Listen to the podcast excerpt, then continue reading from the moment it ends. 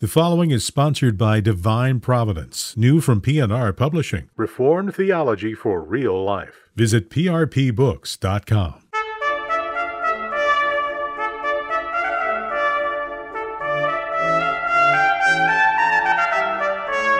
This is Theology on the Go, a brief interview about an eternal truth. And for Zwingli, there is no question that that creative God is a good God. And that is that all creation, including the creation of humanity, is good. Hello and welcome to Theology on the Go. I'm Jonathan Master, joined as always by my friend and co host, James Dolezal. James, how are you today? I'm doing well. Looking forward to our conversation. Yeah, I'm, I'm looking forward to it too. Uh, we have as our guest today, we're delighted to welcome as our guest today Professor Bruce Gordon. He is the Titus Street Professor of Ecclesiastical History at Yale University. He's he's written on a number of subjects. We've had him on in the past, but today he's here to discuss with us uh, a relatively new book within the last year or so on Ulrich Zwingli called God's Armed Prophet. Zwingli. And so, uh, Professor Gordon, thanks for joining us today. great pleasure to be with you again. I'm delighted to do this. Well, we're delighted to have you, and I wanted to start with something that you say in the introduction, which is it was it was an arresting phrase, and I wondered if you could expand upon it just to lead us into the significance of Zwingli. You said, in order to understand Zwingli, we must begin with his God. So you you situate Zwingli in terms of his understanding of who God is. Why why is this the starting point from which we need to begin you know in order to access who Zwingli is? Yeah, I think it's absolutely true. And the reason I, I made that point was really because that's where Zwingli begins. He begins in, in his work with who God is. He's not interested, although he has a very strong medieval uh, theological background, he's not interested in the medieval questions of God's essence or, or relationship between being and essence and all the sort of scholastic questions with which he was deeply familiar from his studies in, in Basel. Zwingli begins with the God who reveals himself primarily in scripture, but also very importantly in creation. And for Zwingli, there is no question that that creative God is a good God. And that is that all creation, including the creation of humanity, is good, and that humanity is created for goodness. And therefore, that is the beginning point of this. That that for Zwingli, there is this strong sense that that created order and, and that humans' place within this is the work of a God who is not remote, but who rules through creation in a providential way. And one of the central parts of Zwingli's theology is his heavy emphasis on God's providence. Zwingli is very aware of the difficultness of life in creation for humanity, but there is throughout his writings a strong optimism that all will work for good. And that's why he characterizes quite in contrast to some of the other reformers of particularly of the reformed tradition he has a strong emphasis on uh, joy as the primary experience of the Christian life. And unlike some of the other reformers, we could think of, of Calvin, he has, he has, of course, a doctrine of election, but he's extraordinarily optimistic about it. And another aspect of it, for which he was attacked by Luther and others, is that they felt that he did not actually have a robust doctrine of original sin, that his own notion of sin was probably more in the direction of Erasmus and had a slightly more positive view of, of human nature. And this can tie into questions we could talk about his relationship to antiquity and the great figures of antiquity, about whom he was quite he was quite positive. So there's there is a kind of um, optimism in Zwingli that for him flows from this deep conviction that God is good, God is goodness himself, and that the creative active, the creative action is an expression of that goodness. I wonder if you could situate Zwingli for us relative to other major reformers, probably with whom uh, listeners are more familiar You you mentioned early in your volume that sometimes uh, Zwingli is unfortunately considered as the lesser man than Luther, um, and as maybe nothing more than a forerunner of Calvin. And while I wonder if you could dispel a little bit of that myth for us, is, where does Zwingli fit in the sort of Protestant Reformation effort? Um, and then maybe say something as to what kind of man he was. We think of the temperament of Luther and Calvin as being very different in one respect, and yet, as you mentioned, they both grew old and died and died in their sleep, um, and not so with Zwingli. So maybe situate him vis-a-vis the other major reformers, and then maybe say something a little bit about temperament for us. Sure, sure, sure. Um, of course, one of the most dramatic elements of Zwingli's life is that what begins really around 1525, 1526, his bitter uh, disagreement with Luther over the Lord's Supper. And that, of course, has resulted in a kind of unfortunate uh, dichotomy that Luther believed in the kind of, uh, to a certain degree, in the physical presence of Christ in the bread and the wine, and that Zwingli had what gets characterized almost for eternity as a bare memorialism. This is um, perhaps a, a, subject for another conversation, but it's it's it's a reductionism that simply doesn't reflect what happened. Zwingli was uh, always clear that Luther was the great man of the Reformation. He writes explicitly that he would not compare himself to this uh, great prophetic figure. On the other hand, he had a considerable distance from Luther, and I think quite rightly that he came out of a very different context, that he arrived at the gospel through a very different route. He has a conversion experience in 1516, which predates, of course, the 1517 events of the 95 Theses, Zwingli has his own roots. He certainly reads Luther at an early stage, but he has his own route to where he becomes as a reformer. Here we have to mention the extraordinary influence on him of Erasmus. And through Erasmus, one aspect of it is not just the humanism, the study of antiquity, but the influence, for instance, of the philosophy of Plato, which deeply informs uh, Zwingli's uh, thinking about the whole nature of memory as crucial part of what his understanding of, of the, the Eucharist, which is an, you know, we talk about bare memorialism that completely underdoes what Zwingli understood memory to be. That's perhaps something we can talk about. But what I would say about Luther and Zwingli is two, two things. One is they come out of very different intellectual, theological, uh, cultural backgrounds. They were never going to look at things in the same way. They were two very different perspectives on on the reformation. Their characters were such because the bitterness of the controversy was such that they were never really going to reconcile. And here one one has to speak primarily about luther who regarded zwingli as a heretic. He regarded zwingli as a follower of his arch enemy karlstadt.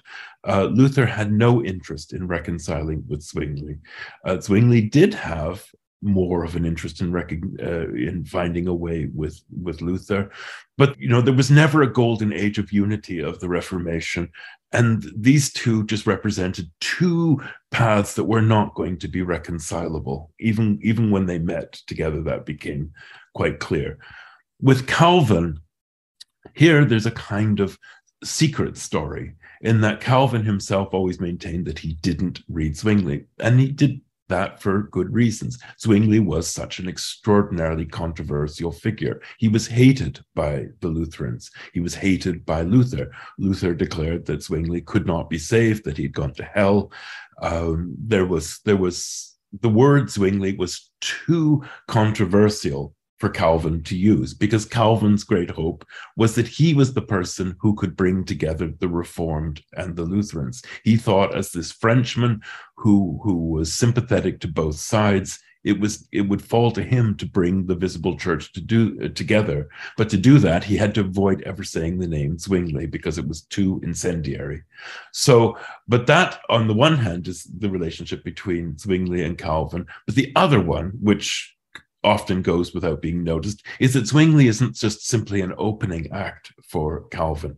His deepest theological positions, whether you think of covenantal theology, whether you think of the, of the theology of the sacraments, whether you think about Zwingli's view of the church, whether you think about issues of infant baptism, uh, and so many of the arguments that you find in Calvin quite simply are there in Zwingli. That the and it's it's not that you can say that it's direct influence on Calvin because there were many other figures involved, including Martin Bucer and others. But Zwingli really gives shape to what becomes the Reformed tradition. And Calvin inherits that.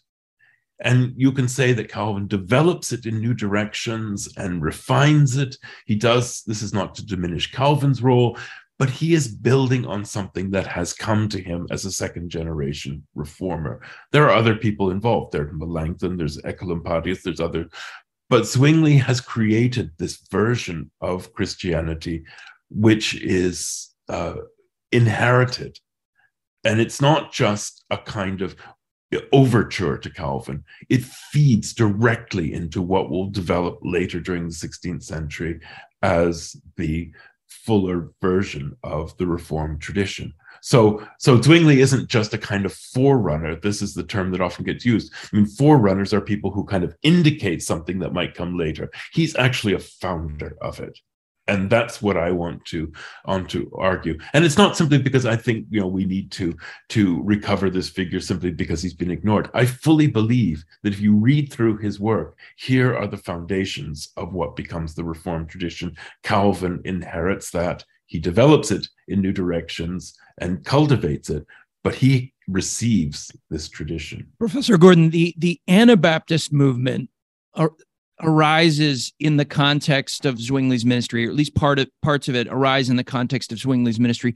Could you could you comment a little bit on his relationship with those early Anabaptists? One of the criticisms that's often leveled against Zwingli from the perspective of the, the 21st century is the way in which he treated these Anabaptists um, in the city. You, and you deal with that in the book. There were a lot of things going on there, not least their relationship to the civil government and his understanding of the importance of the civil government. But I wonder if you could give a little a little texture or explanation of that relationship.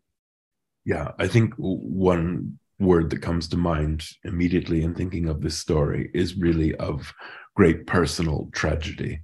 The those who became the leaders of the Anabaptist movement, and of course, Anabaptist is a pejorative term that that gets put on these people. They were they were friends. They were uh, completely close to Zwingli because they had been drawn to his preaching. They had been drawn to reading circles in the city where they read scripture together, they prayed together, they sang together. This was a, a circle of friends, Conrad Grebel and others, who, who were committed to what this preacher was saying it starts to depart as the story is is is well known because Zwingli in the end realizes that their reform movement really will only have a chance if it is connected to the political authorities. And that's not to say that it was purely a cynical move. Zwingli came to an understanding of the church in which the political community, the, the, the, the whole of the external body of the state is also the church. This is this is his his great discovery in beginning of 1523 when he holds the first disputation that the visible body of the community is the church and of course that includes both believers and non-believers that that it will fall to God at the last days to separate the believers and the unbelievers but in this world they live together as an expression of the visible church.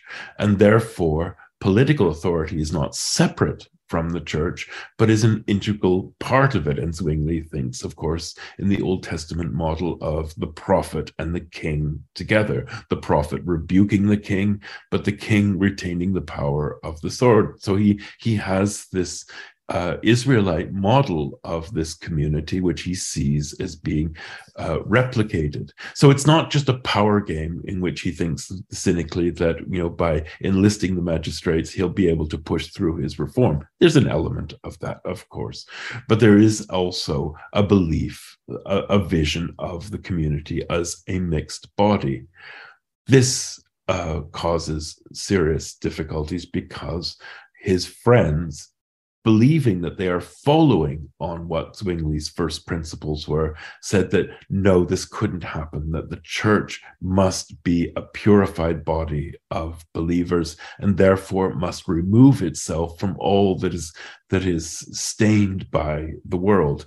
And above all, that would be the question of political authority, but it would extend to questions such as military service. Uh, it would extend to questions to paying the tithe, which is, of course, that people have to surrender in a kind of feudal way to pay both the church and and the civil government from the goods of their of of their labors. So there's this vision that emerges very early on. This is again a slightly simple simplified version of it that of a of a different vision of what the church should look like. Now it's hard for us to to understand because it seems brutal and and and really intolerant.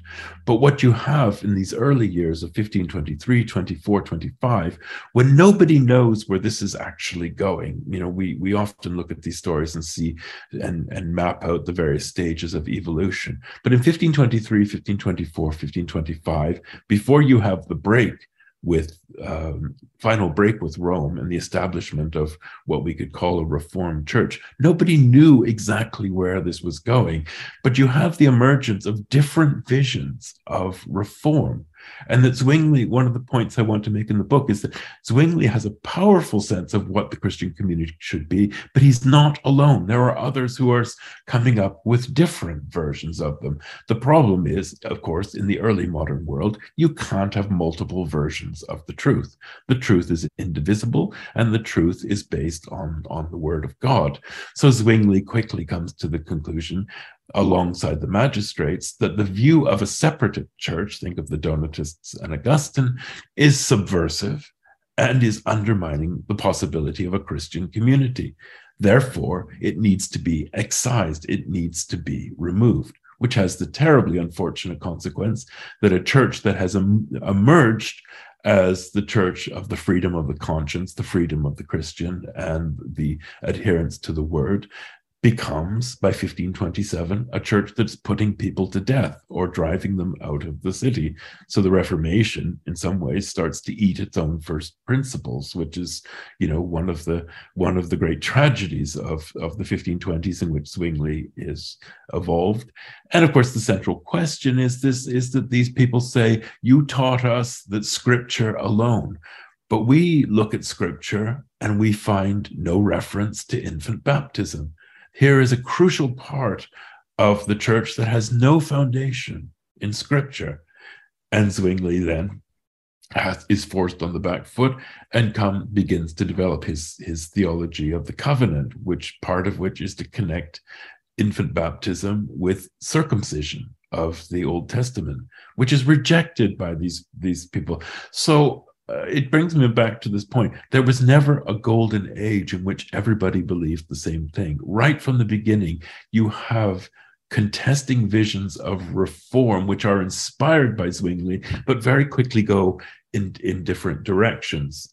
Um, so and and then it becomes extremely bitter. And one has to say here zwingli became an extremely unpleasant figure towards the anabaptists. He preached brutally against them. He wrote works in which he you know impugned their sexual morality. He he attacks them as if they're sort of dogs.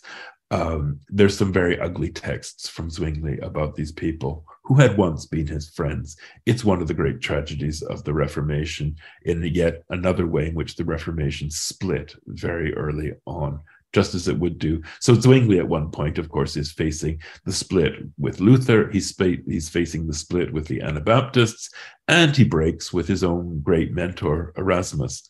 So this is a story of fragmentation. I wonder if you could say a few things about the appropriation of his legacy and how we should appropriate it. I think in the Reform tradition, you're right. He normally is the, the guy who has the memorialist view of the supper or was, you know, doing, was instituting something like a regulative principle of worship in uh, in Zurich, but uh, in terms of dogma and beyond that, not terribly much interest. But what about? I found this an interesting aspect of your book. What about even the modern, perhaps secular Swiss appropriation of Zwingli? Um, there's something about him that that's that's inspiring as almost a nationalist style, a very Swiss reformer, but is that appropriate? Is the kind of secular appropriation of him legitimate, or is there a theological dimension that is almost, in a certain sense, um, uh, dissolved in that kind of appropriating him as a reformer, but not of a particular kind? Yeah, yeah. This is it's this is something that fascinates me. I did a project on this a few years ago about the afterlife of Calvin's institutes. And it was extraordinary to me to see how the institutes could be read and appropriated in so many different ways. And often that meant, as often is the fate of books, that parts of it were read and parts of it were ignored. So that Calvin in the, in the 19th century could be a figure of liberal theology for many people. And the reason for that is that you know if you look in the 19th century with the tumultuous events with the rise of secularism the decline of the church the threats of of biblical uh, scholarship that was undermining the bible the rise of science the church is under enormous pressure and that a lot of the principles of the reformation were being quite openly rejected. And so at the same time there was a powerful sense that these these Protestant communities, like the Catholics with their with their own Vatican Council one, or the High Church movements in in the Church of England and in the Anglican tradition, there was a powerful sense of trying to reconnect with your origins Yet you had to reappropriate those origins to make sense of your own story. So it becomes a kind of creative act of historical uh, reconstruction and this is what fascinated me with with with Zwingli that in the political world of the 19th century he could be he he was brought back as a great patriot as a and and that was you know amongst the Swiss. But in the wider Protestant world he uh, as opposed to Luther was seen as the great supporter of democracy a kind of democratic uh, form of of, of Protestantism. Philip Schaff, one of the great the, uh, historians of, you know, one of the founders of church history in America, although he was by birth Swiss, speaks of Zwingli as the origins of liberal theology because of that kind of positive views towards election and providence and, and God that I spoke about at the beginning. So here we have Zwingli uh, who is the liberal Zwingli, which becomes a very powerful movement right through into the 20th century. Uh, Karl Barth uh, in a way, obviously rejects that view of, of Zwingli, but there's a strong sense that, as opposed to Luther and Calvin, Zwingli was a much more liberal theologian who could be reclaimed by the growth of liberal theology in the 19th and 20th century. I end the book by asking the question how, in modern days, because in 2019 there was this anniversary of, of Zwingli um, in the city of Zurich, which is a highly secular place, as most European cities are, with very low church attendance, and in fact, now with a much stronger uh, larger Catholic population than Reformed, uh, and like in other places, more uh, Muslims often being observant than than than Christians. So I asked the question: How does a modern uh, secular society remember a profoundly religious event from 500 years ago. So I explored this. And so there you get a Zwingli who's seen as the author of social reform, uh, someone who de- dedicated himself to the care of the poor, who took a liberal attitude towards uh, many aspects of, of, of society, uh, who argued for freedom of conscience. And even in a film that's made about his life, he becomes a kind of advocate of religious toleration. So this, this reworked historical figure to suit the tastes of contemporary society, to make him acceptable. My argument is it's always been that way.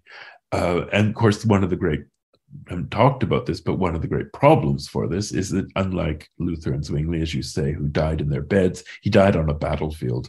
And nobody, and that goes back to one of the problems with why his legacy is so difficult. Nobody knows what to make of the fact that this man went onto a battlefield, was killed, his body uh, dismembered and burnt, and that he was never given a proper uh, funeral. So his end is is has made him uh, an extraordinary uh, difficulty for the Protestant uh, tradition to make sense of him. It's much easier to make sense of of Calvin and others. So so let's skip over the embarrassing bit, but that his story um, if you look at his own story, uh, moves into very different ways in, in, in how his memory was cultivated over the next 500 years. And as I say, um, if you read the literature put out by the city of Zurich, he is a, he is a kind of Weberian forerunner of capitalism. He's he's extraordinary number of things that uh, that uh, that modern society finds acceptable, and those bits which are less acceptable, think of doctrine of election or providence, they simply are left to the side. Well, we're grateful for the acceptable and unacceptable Zwingli uh, that you've presented in this volume, and really thankful for the time you took with us today. No, it's a great pleasure to talk to you. Thank you for inviting me. Well, James, I'm a I'm a I'm an unapologetic fan of good biographies, and I usually find that there are one or two a year, sometimes just one that that really grab me and I and and and go beyond being interesting to just being you know fascinating great great books. And and th- this is in that category for me. I, I i thoroughly enjoyed it. I learned a tremendous amount eh, not just about specific details of zwingli's life but about putting putting all the pieces together and and seeing them in light of the broader context. So um, I I would commend this. I, I don't know that this will make it into the recording, but while we were kind of talking uh, um, off to the side with uh, with Bruce Gordon, he mentioned that he in one week received an email from a, a, janitor in Iowa who had read the book and had questions about Zwingli, and an economics professor at Harvard who had other questions about Zwingli. And I think it speaks to the the the reach of the book and the um, accessibility because he's such a, a fine writer. Acknowledging it as cliche, this is definitely a page turner. And some of that is just a testament to the the skill of its author. Uh, he's he has a fascinating subject and an, an enigmatic subject to deal with in Zwingli. Um, one who is one who is uh, you know as he said you know just both the um, acceptable and unacceptable Zwingli, and that he wants to give us as really a historian, uh, Zwingli as he was. But uh, more than that, it it is it is in fact so so well written and so compelling, and it brings you into uh, the world of the early 16th century uh, Zurich, and and to the expectations of Zwingli as as different somewhat than Calvin's. Uh, particularly, I mean, both of them have a view of the magistrate. They are magisterial reformers, but the the understanding of how government uh, is to relate to the church and how that accounts for so much of uh, Zwingli's movements, even to his very last one on the battlefield, is really a, a fascinating tale to tell, and one that I think I think readers will just find they will find the whole telling of it uh, really compelling. Um, I, I, would dare someone to try to quit reading the book uh, after reading just the introduction. Yeah, it is a page turner, as you said. And if any of our listeners are interested in um, entering with the possibility, we have a few copies to give away with the possibility of winning one of those copies. You can do that at Place for Truth. There's a Theology on the Go link there that'll give you that option. But if you if you don't win a, one of our copies of the book, I, I'd commend it to you. It's entitled Zwingli, God's Armed Prophet, and it's by Bruce Gordon, our guest today. We're, we're grateful for you uh, in in your listening to Theology on the Go. If there are people that you know of who might be helped by this podcast, please pass it along. If you're able to review the podcast or give us a, a rating, on iTunes or elsewhere. That helps us spread the word. And, and if you're able to donate, we couldn't do this without the uh, generous donations of listeners like you. And so you can do that at alliancenet.org. There's a donate button there that that you can use to easily um, make a donation. And thanks as always for listening to Theology on the Go, a brief interview about an eternal truth.